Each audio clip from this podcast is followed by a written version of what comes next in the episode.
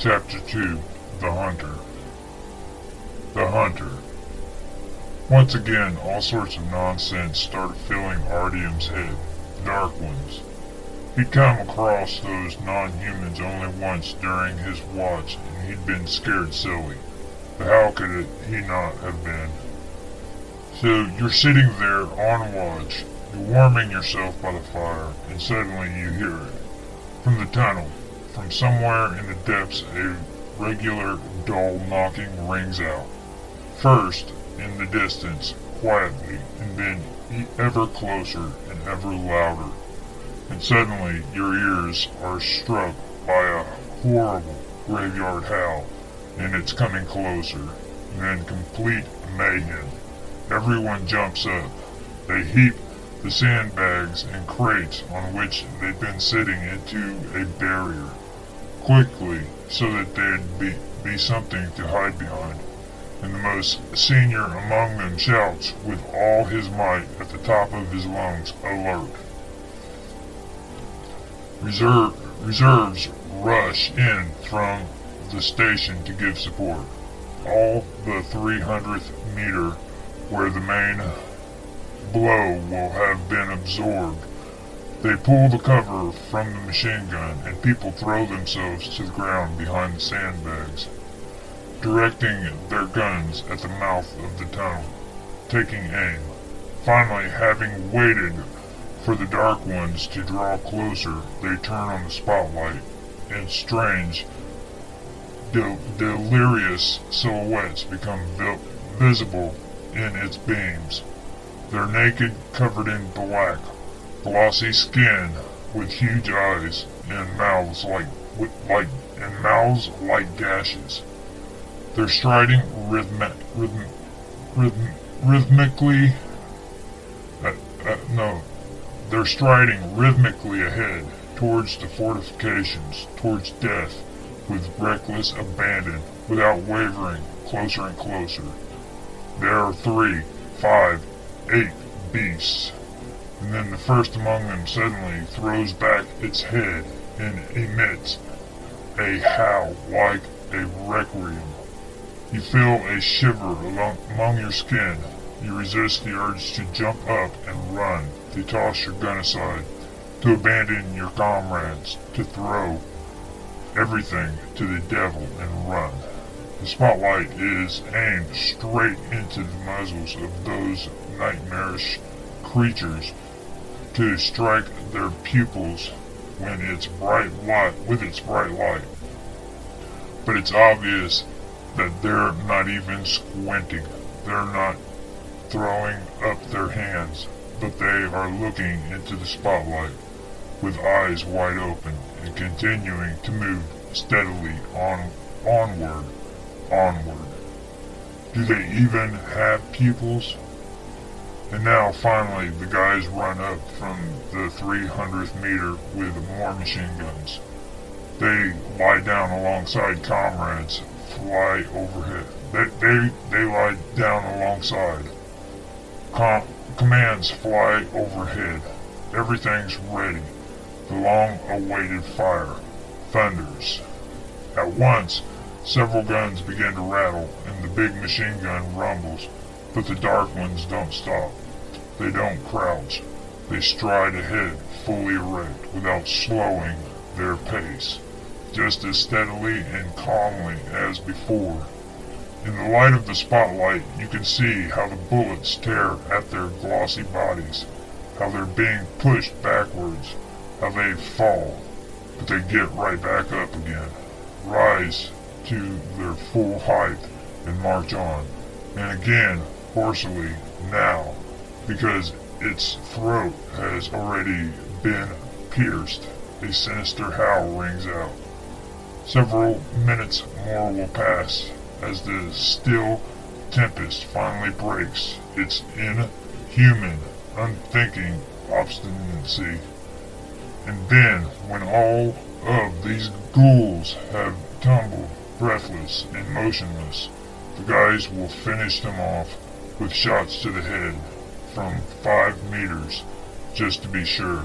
And even when everything's over, when the corpses have been tossed into the shaft, that same sinister image will continue to hover before your eyes for a long time to come. Bullets plunged into those black bodies, the spotlight scalding those wide open eyes, but they kept on marching as steadily as ever onwards. Artyom convulses at the thought. Yes, of course, it'd be better not to chat about them, he thought, just in case. Hey, Andrich, get ready. We're on our way, they shouted from the south, from the darkness. Your shift's over. The men at the fire began to move about, throwing off their stupor, rising to their feet, stretching, putting on their backpacks and weapons, and Andre picked up the little puppy. Pyotr Andreevich and Artyom were returning to the station, while Andre and his men were returning to the 300th meter since their shift there hadn't quite ended. The replacements walked up and exchanged handshakes, ascertained whether or not anything strange or peculiar had happened, wished each other the relaxation they deserved, and sat down a bit and sat down a bit closer to the campfire, continuing a conversation they'd begun earlier. When everyone was already headed south along the tunnel towards the station, Pyotr Andreevich began speaking heatedly with Andre about something, apparently returning to one of their eternal disputes, and the husky guy with the shaved head who had questioned them concerning the Dark One's eating Dark One's eating habits fell away from from them, drawing even with Artyom and no, drawing even with Artyom and beginning to walk in step with him. So then, you know Sukhoi? he asked Artyom in a low, muffled voice without looking him in the eye.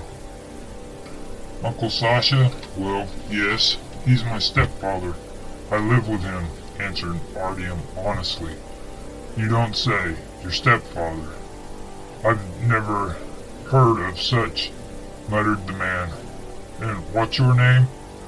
Artyom decided to ask, having responded that if someone questioned you about your own relative, then that gives you the right to ask a question in return. My name, asked the man surprisingly. Why do you need to know? Well, I tell Uncle Sasha, Sukhoi, that you're you were asking about him. Tell him that Hunter was asking. Hunter, tell him I said hello. Hunter? That's an odd name. What is it? Your last name? Your nickname? Artyom asked. Last name. Hmm. Hunter smirked. What of it? It's totally. No, son, it's not a last name. It's, how should I put it, a profession. And what's your name? Artyom. Fine then. Nice to meet you. I'm sure we'll be seeing each other again. And fairly soon. And that, at that, cheers. Giving Artyom a wink before parting, he remained behind at the 300th meter along with Andre. There wasn't much further to go. From a distance, the lively noise of the station could already be heard. Pyotr Andreevich walked alongside Artyom, asking him worriedly, Listen, Artyom, who was that, anyway? What was he saying to you back there? He was a strange sort of guy. He was asking about Uncle Sasha, an uh, acquaintance of his, I guess. Do you know him? Don't seem to, he just come to our station for a couple of days on some sort of business, it seems. Looks like Andre has already met him. He was the one who insisted on being on the same watch with him. Who the hell knows why he found that so necessary? His face was somehow familiar. Yeah, it was probably hard to forget an appearance like that, said Artyom. Exactly. Where was it that I saw him? What, what's his name? Do you know? Acquired Poetry, Porthree, Porthree, Porthree Androvich? Hunter, that was it. That's what he said, Hunter. Just try and figure out what that's supposed to be. Hunter, not a Russian name. From Porthree Androvich. In the distance, a red glow had already appeared. VDNKH, like the majority of stations, didn't have normal lighting, and for 30 years now, people have lived under scarlet emergency lights. Only occasionally were there normal electric light bulbs in their apartments, their tents and rooms, and only a few of the wealthiest metro stations were illuminated by the light of genuine mercury lamps. Legends had formed around them in provincial types. From distant, god-forsaken substations would nourish the dream for years on end of making it there and beholding this miracle. At the tunnel exit, they handed over their weapons to the other guards and signed their names in the ledger. Portray Androvich shook Artyom's hand before parting and said, It's about time we hit the sack. I can barely stand on my feet, and you're probably ready to sleep, standing up yourself. Give Sukhoi my warmest regards. He said he should pay me a visit. Artyom said good goodbye, and feeling the sudden onset of fatigue, took himself off to his apartment.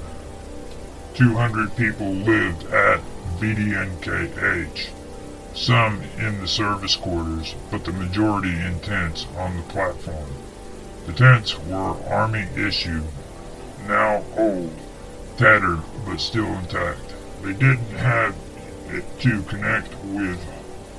No, they didn't have to contend with wind or rain underground, and they were well maintained, so it was easily possible to live in them. They didn't lose heat or light, and they even kept out of the no kept out the noise. What more could one ask of one's housing? The tents were tucked up against the wall on either, so on either side, both along the tracks and in the central hall. The platform had been turned into something resembling a street. There was a fairly wide passage along its middle. Some of the tents were large, housing the more numerous families, and they occupied the space beneath the archways. The several arches remained free for passage. At each end of the hall and at its center, there were other accommodations below the platform as well, but the ceilings there wasn't very high, and they weren't very suitable for habitation. They used them at VDNKH for the storage of provisions. The two northern tunnels were joined by a side tunnel several tens of meters beyond the station, which, which one, once upon a time allowed trains to turn around and head back in the other direction. Now one of these tunnels were plugged in, the other led to the north towards the botanical garden and almost to Matish, Matiski, or Matiski. They left it as a retreat route in case of extreme circumstances, and it was there that Artyom had been on watch. The remaining segment of the second tunnel and the un and the unified stretch between the two tunnels was designated for mushroom plantations. The rails there had been dismantled and the ground had been tilled and fertilized. They hauled waste products there from the cesspit. Tidy rows of mushroom caps shone white along the tunnel. One of the two southern tunnels had been collapsed as well as the 300th meter, no, at the 300th meter. And they used that area for chicken coops and pig pens. Artyom's home stood on the main uh, thoroughfare. He lived there in one of the smaller tents together with his stepfather. His stepfather was an important man associated with the administration.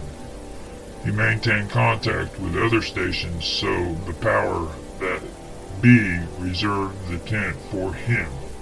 It was granted to him as his own personal tent and it was a first-rate one at that.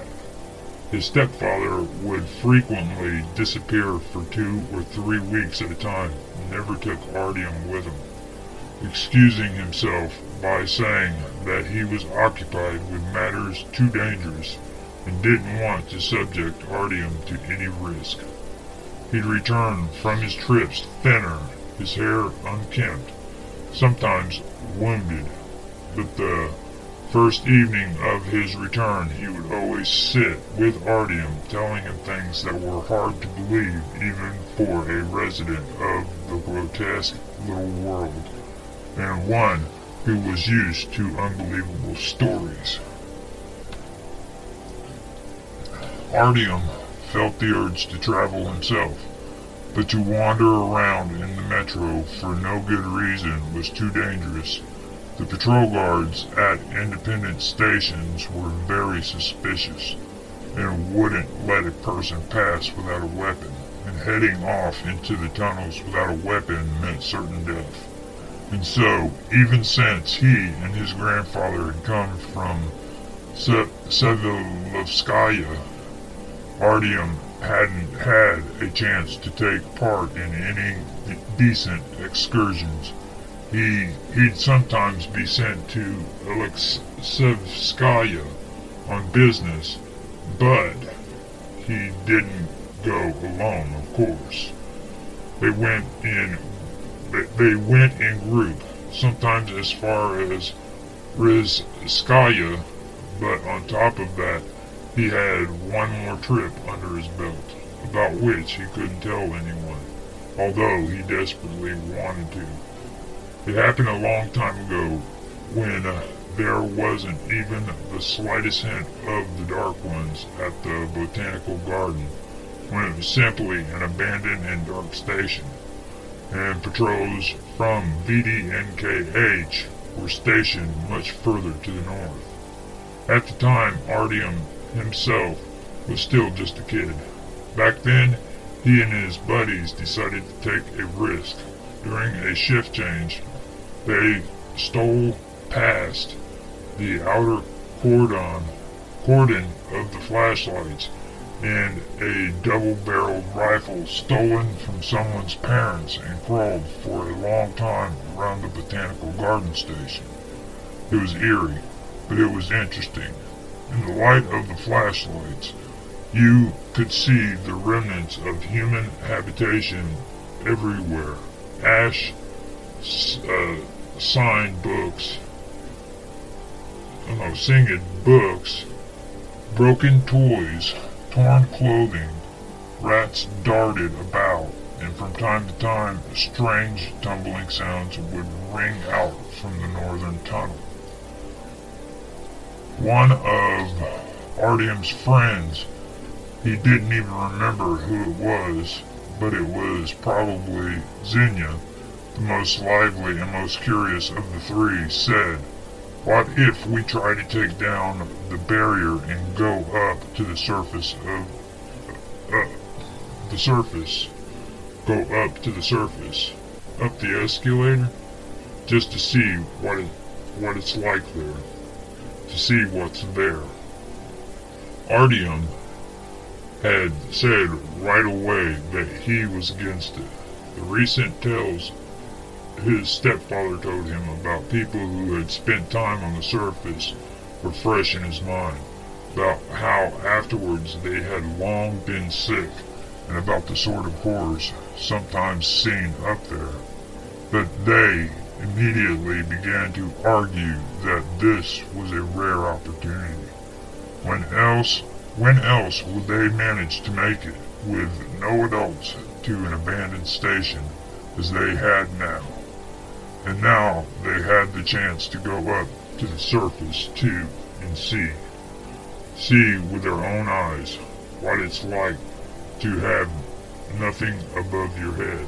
And resigning all hope of convincing him nicely, they declared that if he was such a coward, then he could sit down below and wait for them to come back. The thought of staying alone in an abandoned station, and on top of that, besmirching his no, besmirching his reputation in the eyes of his two best friends, was completely unbearable to Artyom. So, summoning his courage, he consented. To everyone's surprise, the, the me mechanisms that brought the barrier dividing the platform from the escalator into motion actually worked, and it was Artyom himself who managed to start it up after half an hour of desperate attempts. The rusty iron wall moved slowly with a nasty grating sound, and before their eyes stood the short row of steps at uh, stood the short row of steps of the escalator leading upward. Some of the steps had collapsed and, through the yawning gaps in the light of the flashlights, one could see colossal gears and that had stopped years ago, corroded with rust, groaning over, grown over with something brownish that was moving just barely noticeably. It wasn't easy for them to force themselves to go up there. Several times they, the steps they stepped on gave way with a screech and dropped below and they climbed across the chasm, clinging to the old holes of the metro lamps. The path to the surface wasn't long, but their initial determination was evaporating after the first collapse step, and in order to raise their spirits, they imagined themselves to be real stalkers. Stalkers. The word strange and foreign to the Russian language had caught on very well, nonetheless. Earlier than earlier, this was the name given to people whose poverty compelled them to make their own way to abandoned military firing ranges, taking apart apart unexploded missiles and bombs and redeem brass casings though with those who bought non-ferrous metals. It was also given to those strange people who, in times of peace, climbed around in the sewers. But all of these meanings had something in common. It was always an extremely dangerous profession, always a confrontation with the unknown and mysterious and om ominous. Who knows what happened to those abandoned ranges where the radioactive earth disfigured for thousands of, of explosions, pl plugged with trenches, and pitted with catacombs, put forth monstrous sprouts. And one could only guess what might dwell in the sewers of a teeming metropolis once the builders had closed the hatches behind them, leaving those gloomy, narrow, reeking corridors forever. In the metro, the rare daredevils who had the guts to venture to the surface were called stalkers, and protective, no, in protective suits and gas masks with tinted glass They were heavily armed as they ascended to the surface in search of items that were necess- necessities for everyone military supplies, equipment, replacement parts, fuel. There were hundreds of men who dared to do this. Those who were able to make it back alive could be counted on one's fingers.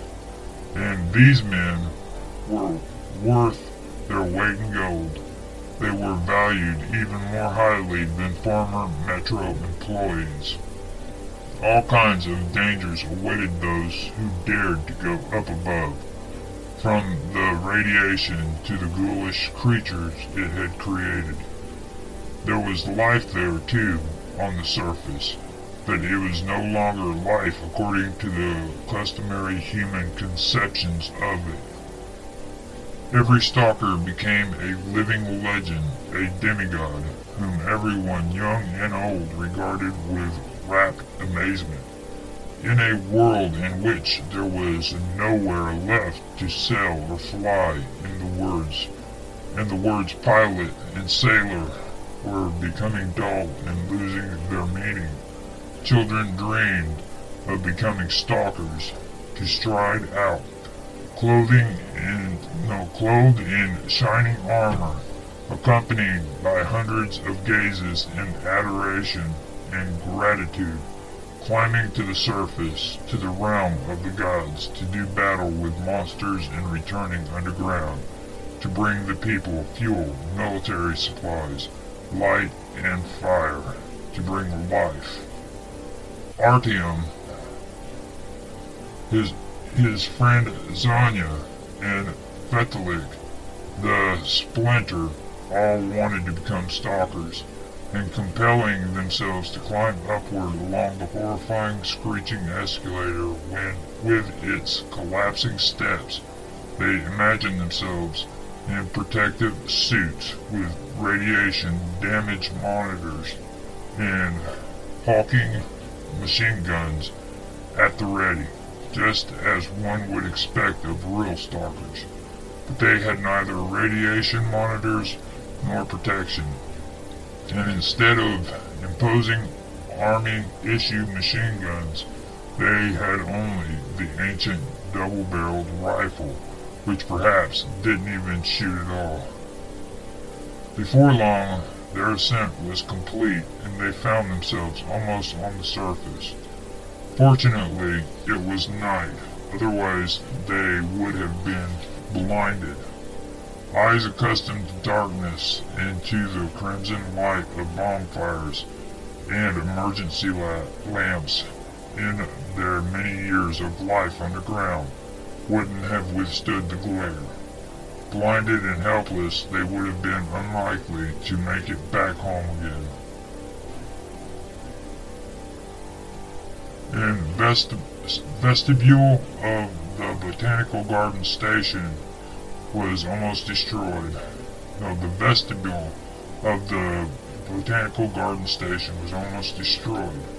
Half of the roof had collapsed. And though it one, it one could see, and through it, one could see the radioactive dust of the dark blue summer sky already cleansed of clouds and strewn with myriad, myriad stars. But what was a starry sky for a child who wasn't even capable of imagining that a ceiling might not be above his head? When you lift your gaze and it doesn't run up against concrete covering the rotten networks of wires and pipes, but is lost instead to a dark blue abyss gaping suddenly above your head. What an impression. And the stars. Could anyone who had never seen stars possibly imagine what infinity is, when, most likely, the very concept of infinity first appeared among humans inspired, once upon a time, by the nocturnal vaults of the heavens. Millions of shining lights, silver nails driven into the dome of dark blue velvet. The boys stood for three, five, then ten minutes, unable to utter a word. They wouldn't even have moved, and by morning would certainly have been cooked alive if they hadn't heard a blood-curdling howl ring out nearby. Coming to their senses, they rushed headlong back to the escalator and raced down it as fast as their legs could carry them. Having thrown all caution to the wind and several times nearly plunging downward into the teeth of the gears, supporting each other and pulling each other out, they made their journey back to in a matter of seconds, spinning down the final ten steps like a top. Having lost the double-barreled rifle along the way, they immediately lunged for the control panel of the barrier. But damn it, the rusted old iron had become wedged, and it didn't want to return to its place. Scared half to death that the monsters would pursue them from the surface, they raced off homeward to the northern cordon, cordon. But remembering that they'd probably done something very bad, having left the hermetic gates open and had possibly left the path downward into the metro and to the people open for the mutants, they found the time to agree to keep their lips sealed and not to tell any of the adults where they'd been. At the cordon, they said that they'd gone to a side tunnel to hunt for rats, but had lost their gun, becoming frightened and returned. Artyom, of course, caught hell from his father. His rear end smarted for a long time from that officer's belt, but Artyom held up like a cap captive partisan and didn't blurt out his military secrets. His comrades kept silent as well. Everyone believed him, but now, when he thought of his escapade, Artyom fell more and more often into reflection. Was this journey, and more important, the barrier they'd opened connected somehow to the scum that had been assaulting their cordons for the last several years? Greeting passenger passers-by, stopping now and now and then to hear some news, to shake hands with a friend to land a kiss on the cheek of a familiar girl, to tell the old, older generations about his stepfather's dealings. Artyom finally reached his home. Nobody was there, and he decided not to wait for his stepfather, but to go to bed. An eight-hour watch was enough to take anyone off their feet. He threw off his boots took off his jacket and planted his face in the pillow. Sleep didn't make him wait. Sleep didn't make him wait. The flaps of the tents were lifted and the massive figure slipped quietly inside, whose face couldn't be seen. The only thing visible was the ominous gleam of a smooth skull reflecting the red emergency lights. A muffled voice was heard. We meet again. Your stepfather, I see, is not here. Doesn't matter. We'll find him. Sooner or later. He won't get away. For now, you'll come with me. We have something to talk about. For example, the barrier at the botanical garden. Artyom froze, recognized the guy he had met in the cordon earlier the man who had introduced himself as Hunter. The man came closer, slowly, silently, and his face was still not visible. For some reason the light was falling in a strange way. Artyom wanted to call for help, but a powerful hand had, as cold as death, clamped onto his mouth. At last he managed to grab hold of a lantern turn it on and light up the person's face. What he saw rendered him powerless for a moment and filled him with horror. What loomed in front of him was not a human face, but a terrible black muzzle with two huge, vacant, and whiteless eyes and gaping maw. Artyom darted and threw himself out of the tent. The light suddenly went out and the station became totally dark. There was only some weak reflected light from a small fire somewhere in the distance. Without pausing for thought, Artyom rushed in that direction towards the light. The ghoul jumped towards him and from behind growling, Stop! You have nowhere to run. He roared with terrifying laughter, which slowly became a familiar graveyard howl. Artyom ran off without turning to look, hearing the footfalls of heavy boots behind him, unhurried, even as if his pursuer knew that there was nowhere to run, that Artyom would be caught sooner or later. Artyom ran up to the fire and saw a figure sitting there with its back to him. He was going to tap the sitting person on the shoulder and asked for help, but the person suddenly fell backwards as it was clear that he had been dead a long time. His face was covered with a hoarfrost for some reason. And in the face of this frozen person, Artyom recognized Uncle, Uncle Sasha, his stepfather. Hey that was a good sleep. Now get up. You've been snoozing for seven hours in a row already. Get up, sleepyhead. We have guests coming. Sukhoi's voice rang out.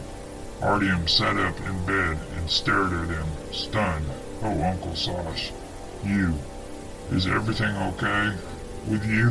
He asked at last, after a minute of blinking. It was hard for him to overcome the urge to ask him if he was alive or not, and that was only because the fact of it was standing, and that was also only because the fact of it was standing in front of him. Yes, as you can see. Come on, come on, get up. No point lying about. I want to introduce you to my friend, said Sukhoi. There was a familiar but muffled voice nearby, and Artyom was covered in perspiration, remembering his recent nightmare. So you've met already, Sukhoi was surprised. Well, Artyom, you're sharp. Finally, the visitor squeezed into the tent.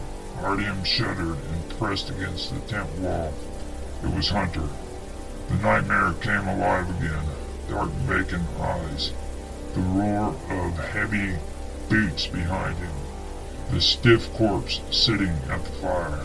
Yes, we met, Artyom managed to squeeze out of his, out his reply and reluctantly extended a hand to the visitor.